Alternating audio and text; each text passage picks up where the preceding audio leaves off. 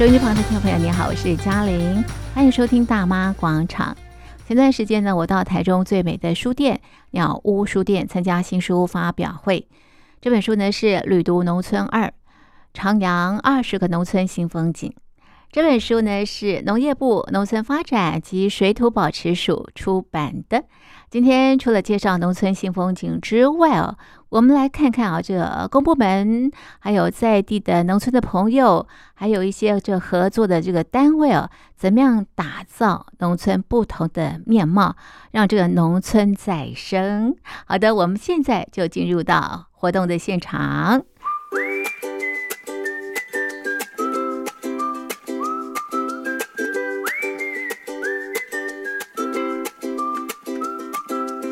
天我来到鸟屋书店哦，那么农业部农村发展及水土保持署的署长李振阳李署长他提到，哇，这个地方呢真的是很有文化气息，也希望大家走到农村的时候呢，能够感受到农村的文化。刚刚一进来哈，就感觉上这里就很浓厚的文化的氛围哈。那我们这样的氛围是我们在农村里面想带给大家的哈。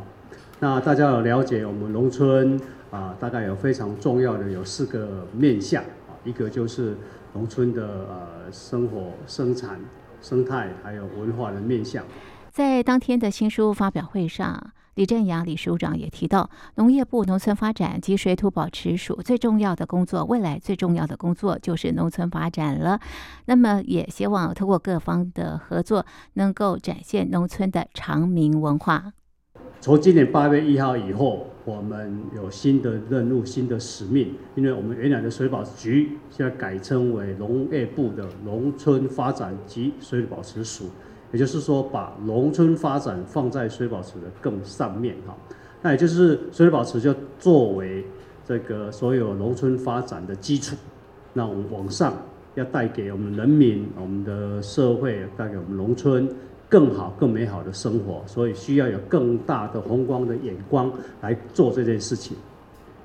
这个农村，大家想象的，如果住在农村，或是不是住在农村也是一样，你们想象一定每个人都不太一样。那所以农村也很好做，也很难做，因为大家想象真的是不太一样。我们怎么样去找出大家共同的记忆、共同的情感、共同的这种呃体验？希望做出来的东西是大家觉得啊，农村就是应该这样子哈。那也许有很多人到国外去，他觉得不是的，我们应该学日本的，学这个美国的，或者学欧洲的哈。但事实上，他们所有的农村都跟文化这这个非常相近，也就是说，它是长在农村的长民的文化的里面的。所以呢，很多东西是学不来的。所以我们怎么样子去凸显我们台湾的特色？凸显台湾的常民的一个文化，这个才是建立在长在我们台湾的一个非常重要的一个基础上面的哈。所以，呃，我们透过建设农村的过程里面，让这些价值，让这些文化层面能够凸显出来哈。所以我们会呃找很多的这些建设公司、顾问公司，或是建筑师，或是老师来指导。好，建立如果建立属于台湾的美学文化，属于台湾的常民文化，属于台湾的那种感觉。哈，当天在旅读农村二徜徉二十个农村新风景的新书发表会。在农业部农村发展及水土保持署署长李振阳李署长致辞之后呢，那么进行的是啊座谈交流的时间。很有意思的是，邀请的是一些跨域的专家，好比方说自然书写作家刘克湘刘老师啦。那么还有这个旅游业者那么另外有这个设计团队还有一些这个在地社区的这个好朋友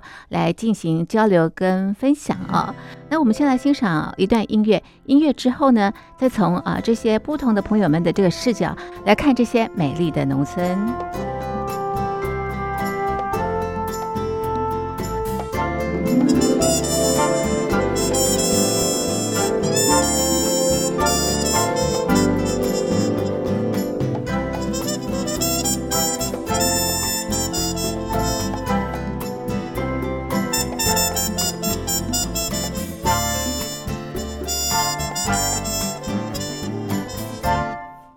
旁的听众朋友，你好，我是嘉玲，欢迎收听大妈广场。好，农业部农村发展及水土保持署出版了一本书，这本书呢是《旅读农村二：徜徉二十个农村新风景》。那么前段时间啊，在台中的鸟屋书店啊，举办了新书发表会。那么在这场新书发表会当中呢，也邀请了不同领域的专家啊，那么进行座谈、进行交流。首先呢，就是啊，自然书写作家刘克祥刘老师。那这几年减碳很重要，刘老师也提到啊，那么呃，走这些呃农村也可以达到减碳的功能。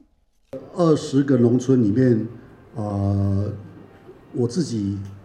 翻开来看的时候。跟前面的二十五个加起来，我就会非常好奇的想试着用我这几年来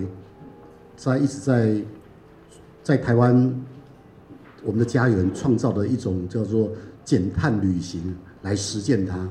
那这二十个农村里面有几条我确实是很困难，没办法。但是另外大部分百分之九十以上，我会试着用大众载具的交通。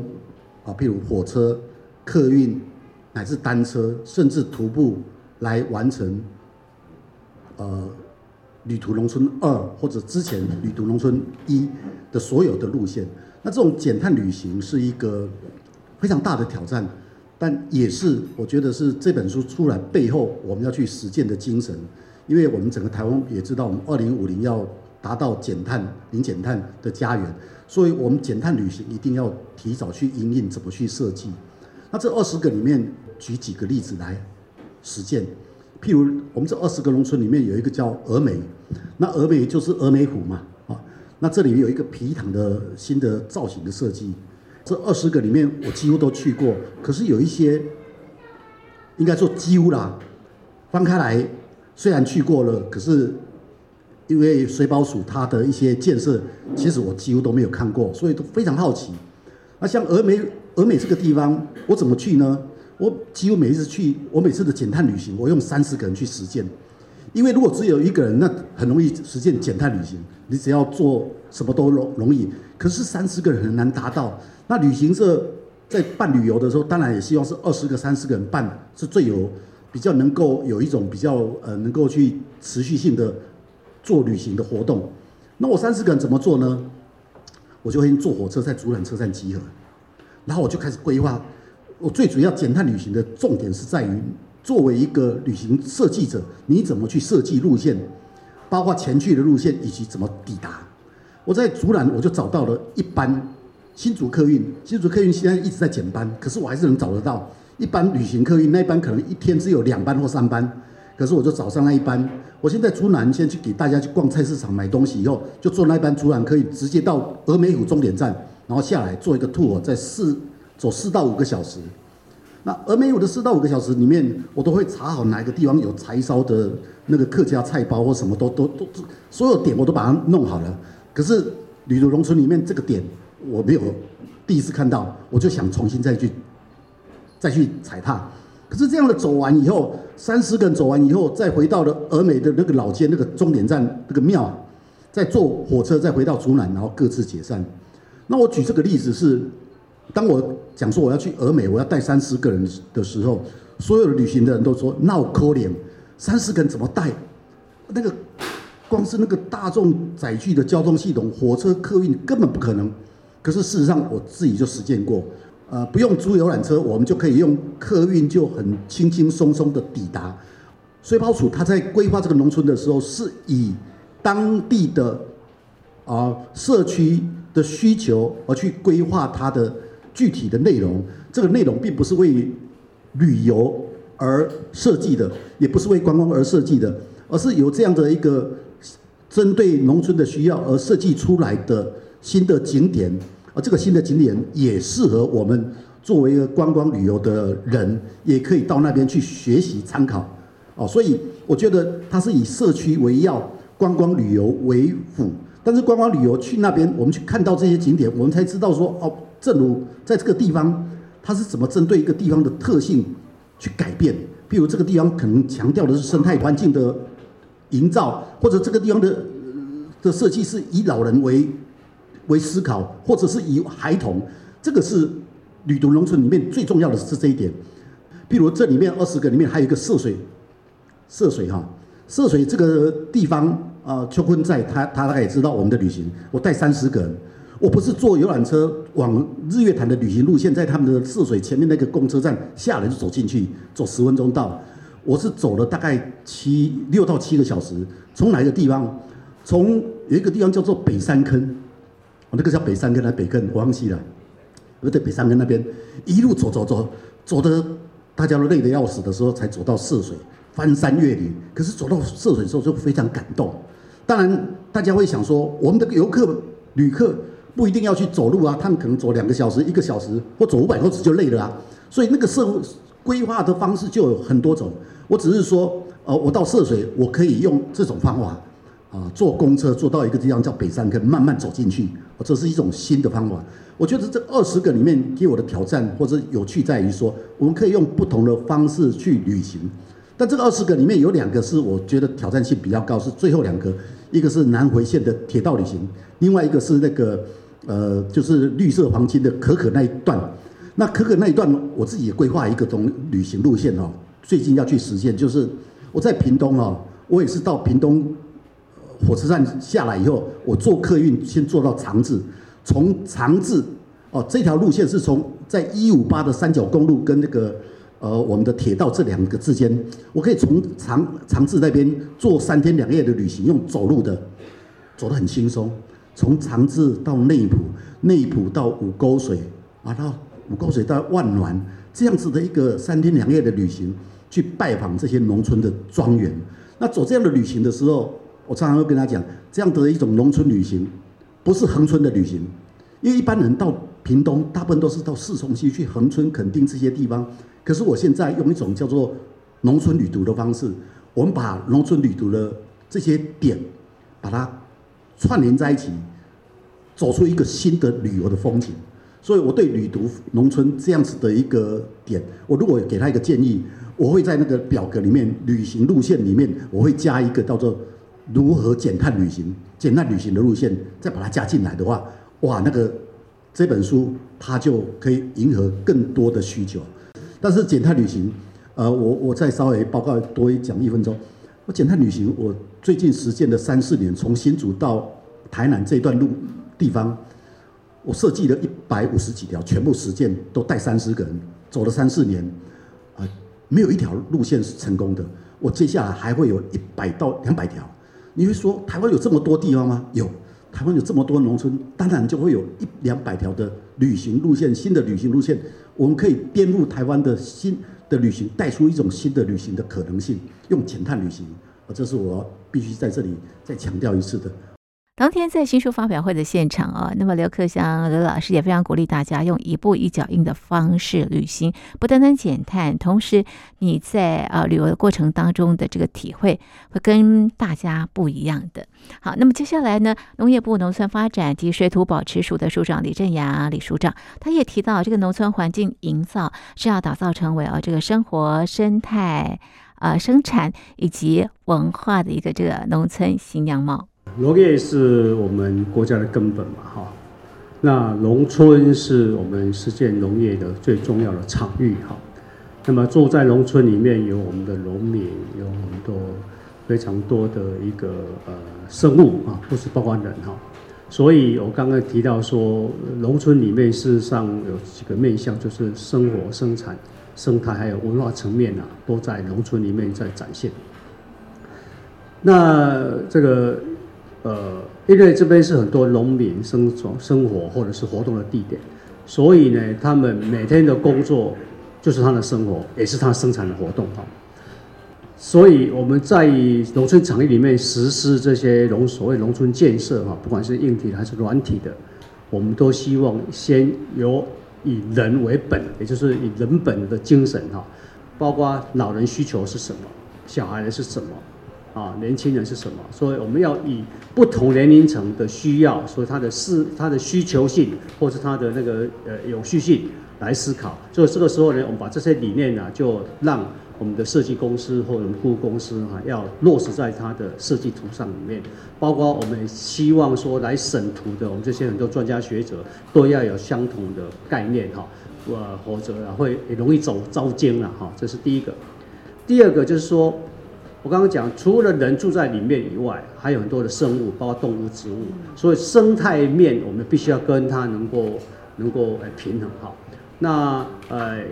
呃呃，我们所以呢，我们在农村场域里面也希望是一个里山的概念。哦，不完全说人退出来，然后全部让动植物在在在在那个农村里面去发展。我们实际上是产里营造的是个里山的概念，人跟生物、动物、植物都能够在那边做一个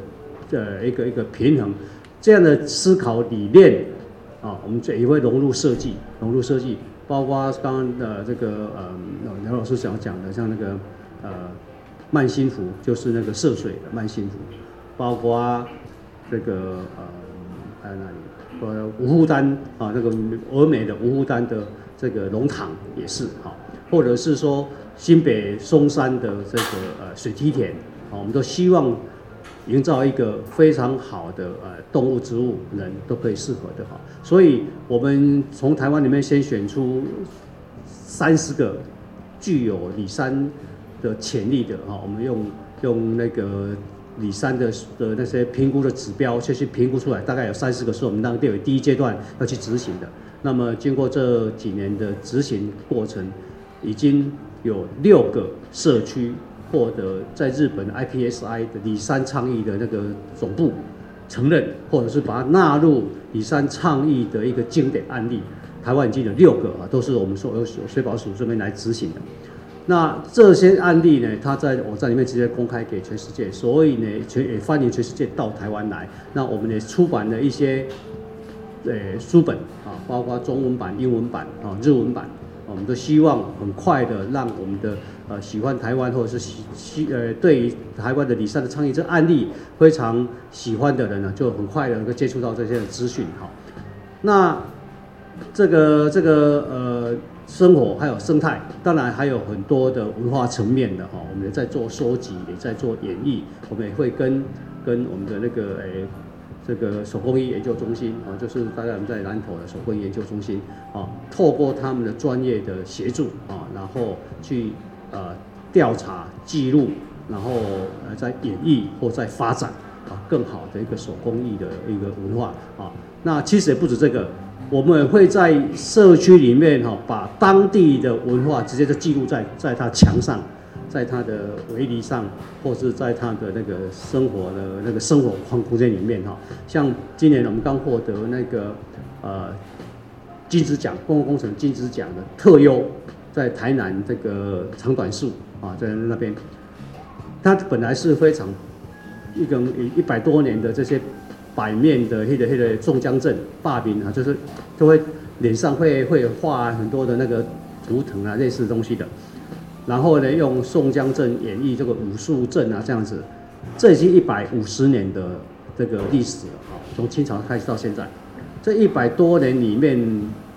到最近这这大概几十一二十年里面就没落了，因为整个经济发展快速之后呢，这些文化好像都被抛弃了。我们呢是重新找回来，在那个社区里面，把这些宋江镇、宋这些发明的这些画的那个那些面的那个那个那个那个那个那个画，从古典古籍里面去找出来之后，直接在他们的围墙或者是他们的围里或者在家里面这样子直接把它弄出来，那做的非常精致哦，大家有空可以看哈，是今年我们才刚获得金质奖特优的啊，特优的，那所以。在农村场域里面要实施这些东西啊，除了要有理念以外，我们当然要落实到书面里面，就就要靠我们的一些审查委员或者是我们的设计者这样子哈。那当然更需要的是这个呃游客或者是我们社区伙伴的支持，这个东西才能够做得下来哈。那我们就透过这样的关这这样的一个呃工呃这样的工作流程啊，让整个的农村的。这些各种不同面向的哈生产、生产文化的这边都能够落实啊，这是我们目前诶在水保署在做的事情。所以，我们每一个人啊，在啊农村永续的这个环节当中，都扮演一定的角色。好比方说，我们可以进到这个农村，透过这个消费来支持农村的有序。好，那接下来啊，是在这个景观的设计哦。那么，鼎成工程顾问有限公司的张仁模副总经理，他也提到，在这个农村，如果要进行这个景观的这个呃营造的话，那么要考量的一些要素。那第一个就是啊、这个在设计过程当中，我们会想到这个啊、适应性的一个部分。所谓的适应性，就是我今天面对的这一块基地，它的一个环境的一个内容，必须要去考量到啊、各单位的，包含日后的一个发展、社区的发展，它的一个弹性。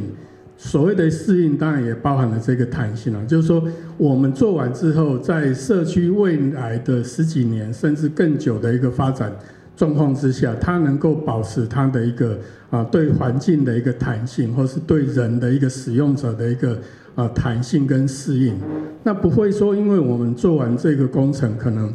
啊过了几年，社区可能有不一样的思维或想法的时候，它会产生一种啊。当初的设计怎么会设计成这样子？这个不是我们想要的，那就会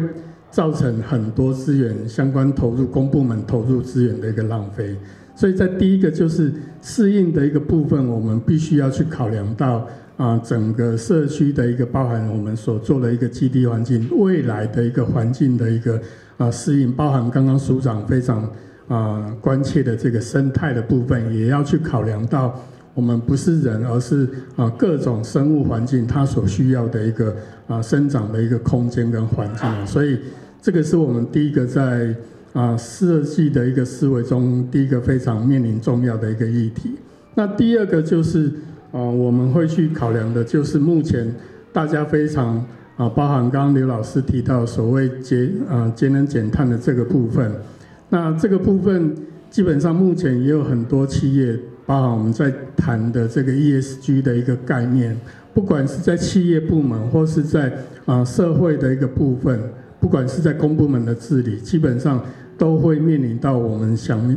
讲目前啊非常热门提到的一个啊节能减碳的一个部分。所以资源的一个有效利用，包含我们在啊运用的一个材质的方面啊，在景观部分，尤其景观的一个材质日新月异，非常多种。所以我们要去考量的是，啊，它的一个节能减碳的一个效应，如何能够应用在啊这样的一个环境里面，不会让啊环境有太多的一个负担这个部分。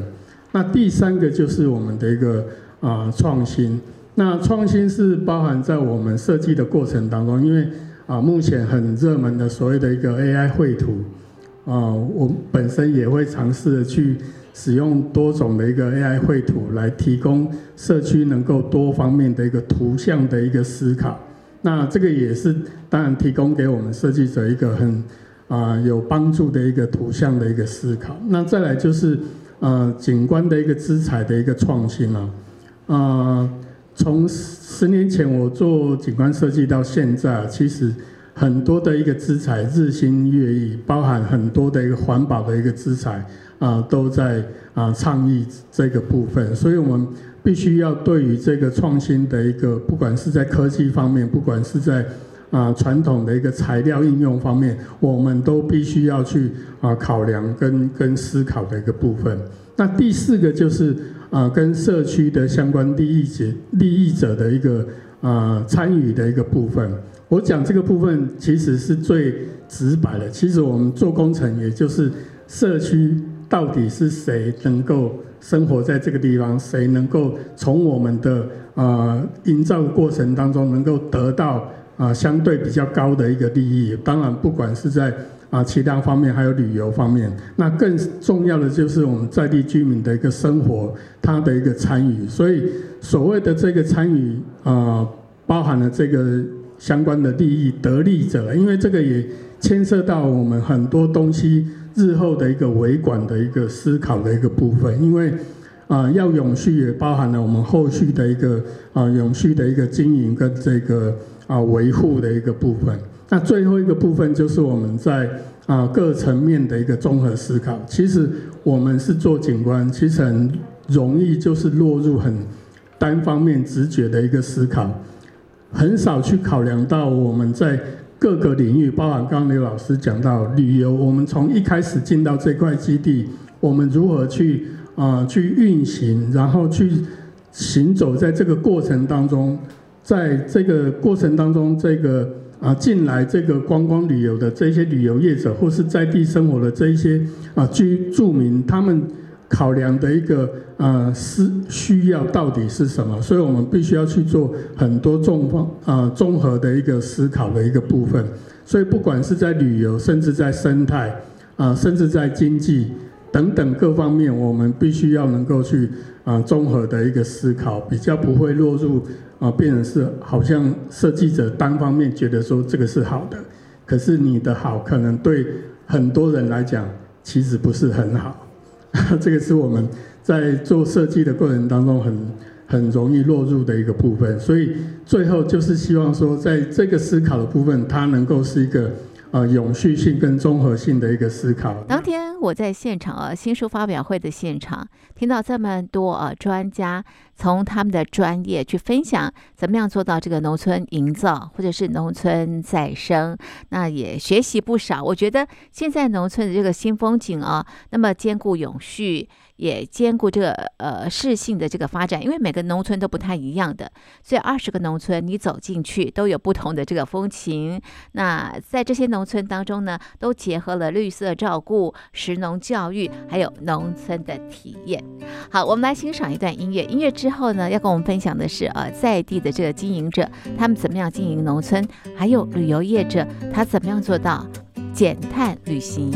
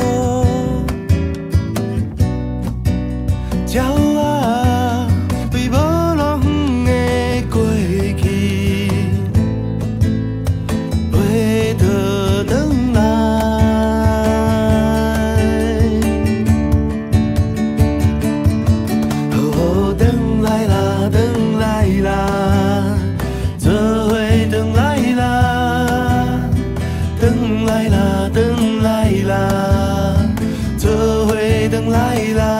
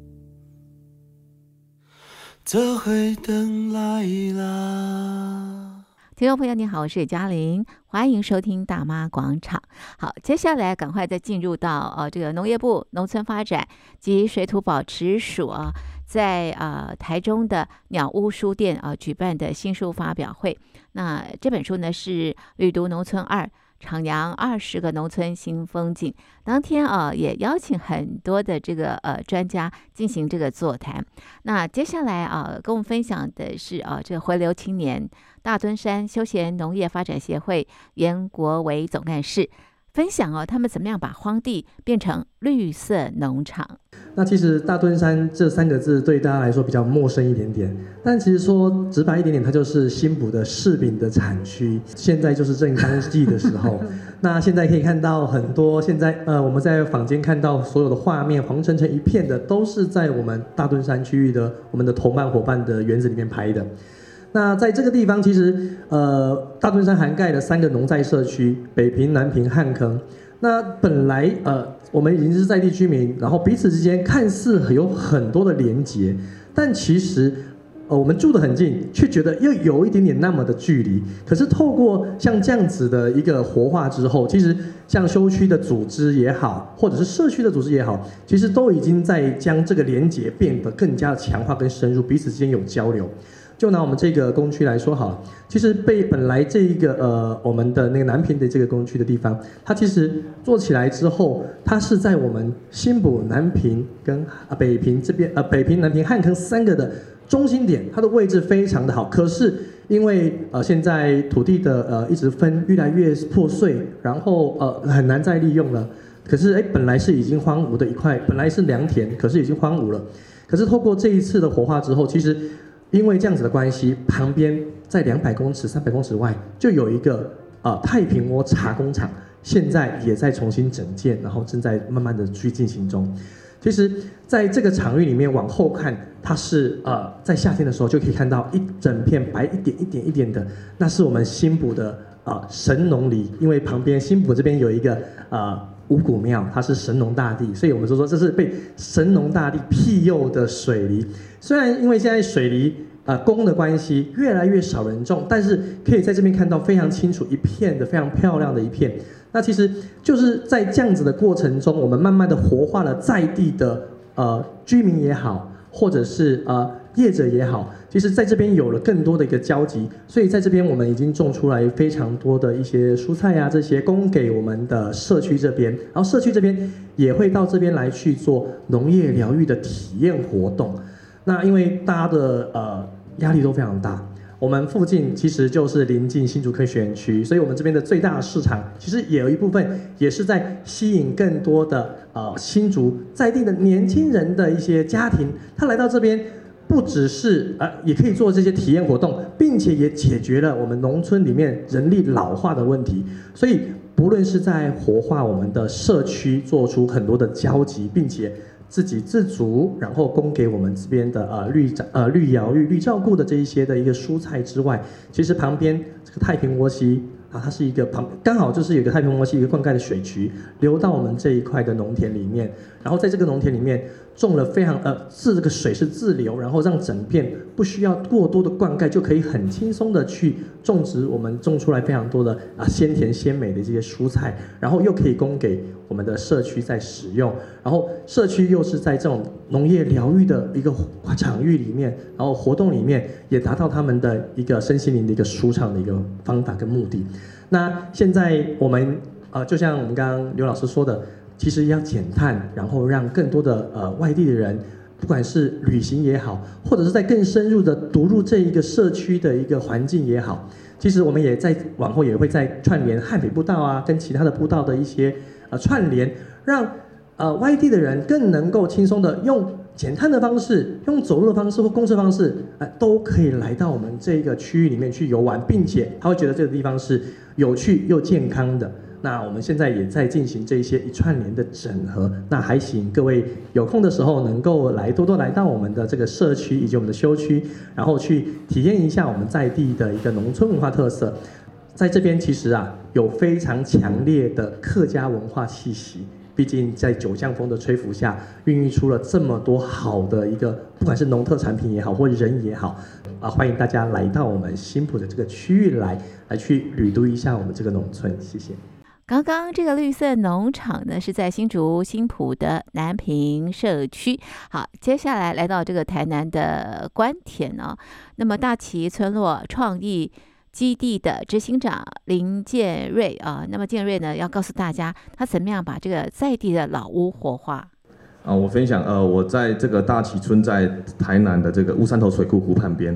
那我这边驻村已经今年是第十二年。但是大概是真正是以一个哦社会创业的一种心态，大概是五六年，大概是离开校园之后，哦这五六年时间，我们把一个聚落翻转成是一个村落游戏岛。就大概因为我本身是建筑艺术的背景，那我们大概就希望说，啊、呃，透过我们的所学，结合到在地的一些议题，所以我们从闲置的空间出发哦，这个这个聚落其实大旗村人口常住是已经不到两百人，哦户籍人口四百多，但常住不到两百人。那所以颓败速度很快，我大概在这边住十几年，大概每一年大概有两三位长辈会离开。那当时十二年前出村有大概三十位的孩子，到现在剩下三位，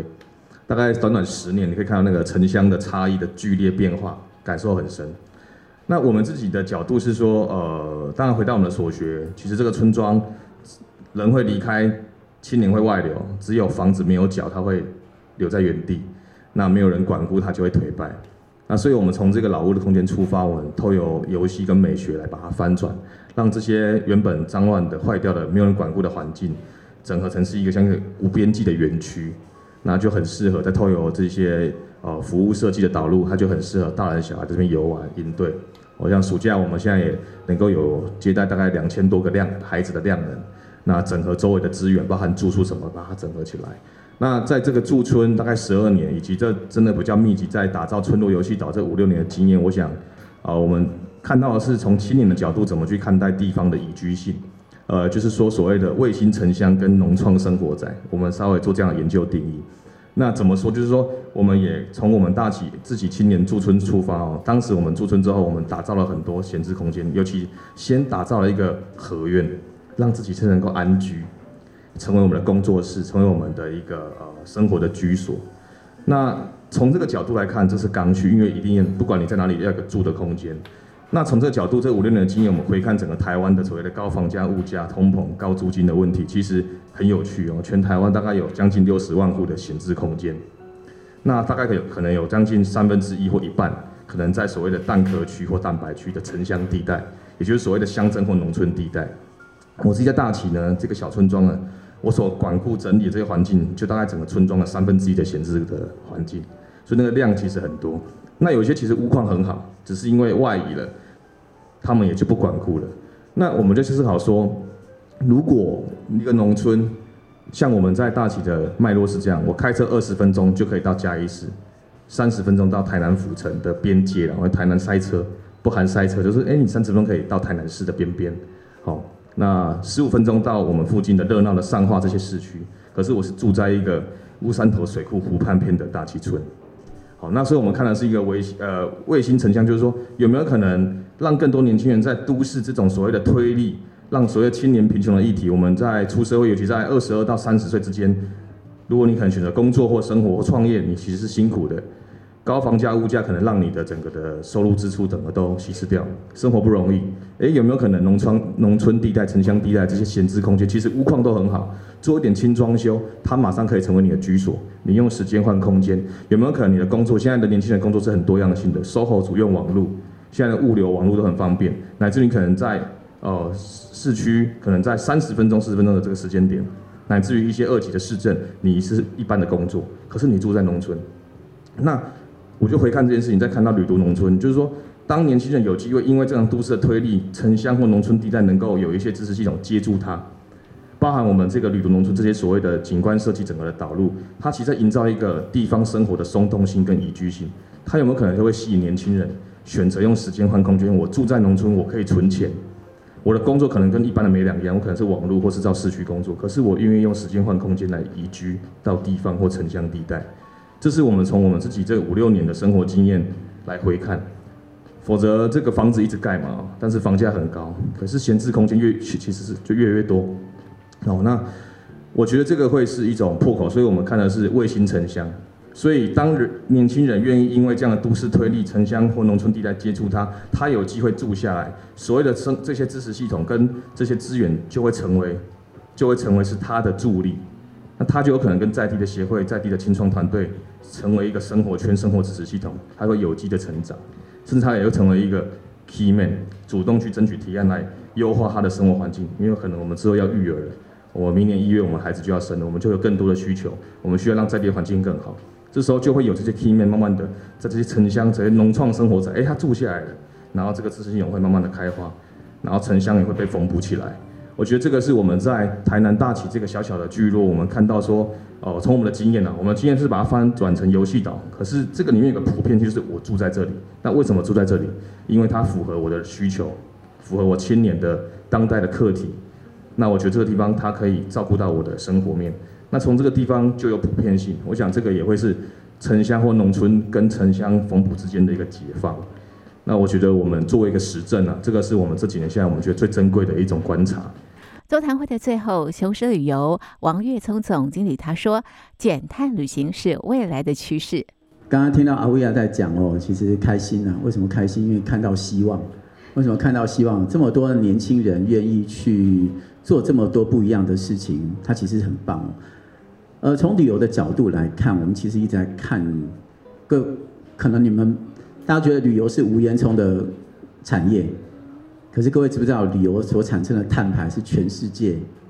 非常高的，哦，非常高的。为什么？因为你要移动，你要住宿，你要用餐，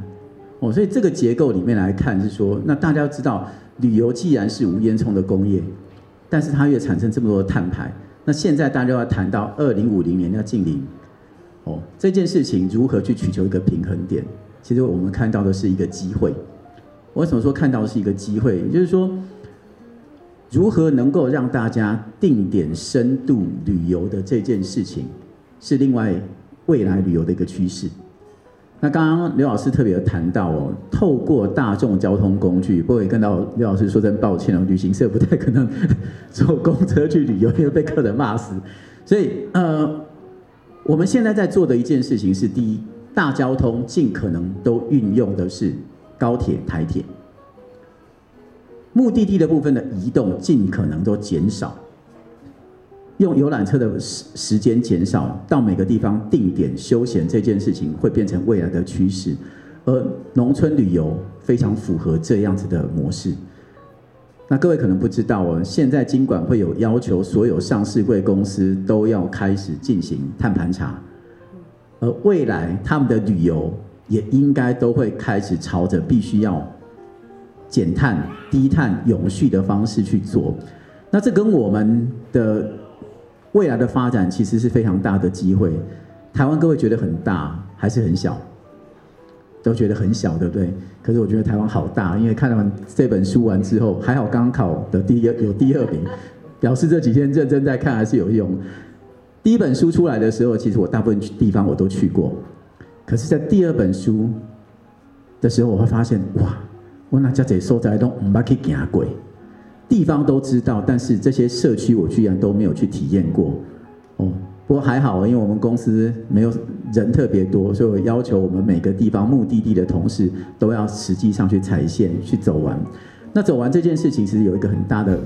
原因，是因为如果我们自己没有亲自去体验过，我们如何去推广给更多的消费者？我们必须要让更多的消费者对农村旅游这件事情是有感的哦，因为他有感之后，他才会办法去推给更多的人。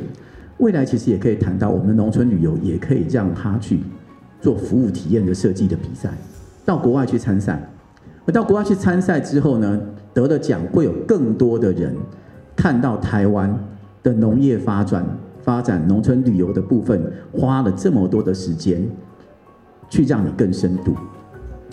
那这样旅游会有一些不一样的体验的这件事情，就会让更多人愿意投入，那这就会一个形成一个比较正向的循环。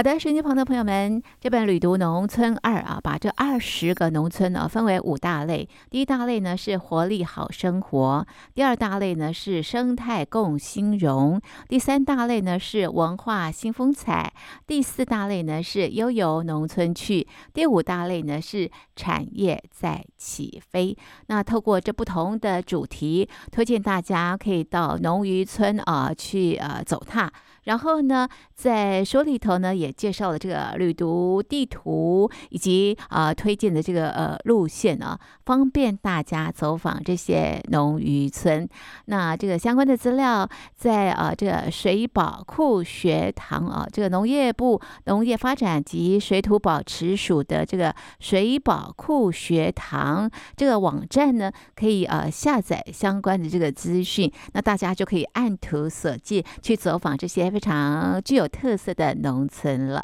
好，今天的大妈广场呢就进行到这里，非常谢谢您的收听，我们下次同一时间继续在空中相会，拜拜。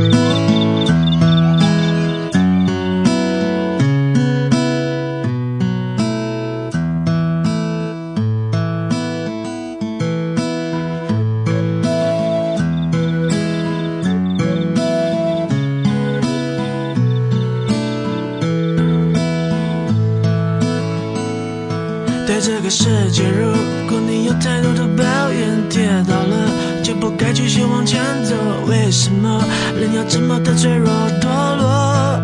请你打开电视看看，多少人为生命在努力，勇敢的走下去。我们是不是该知足，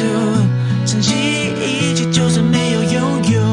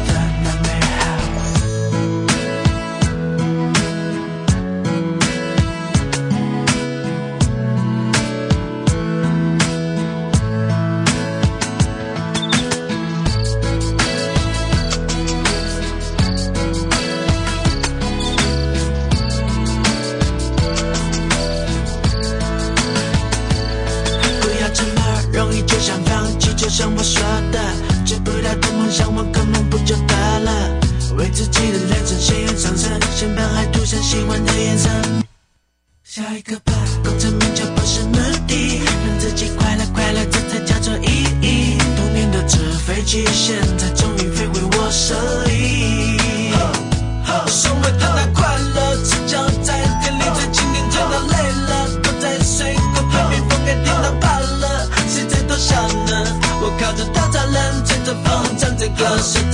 狗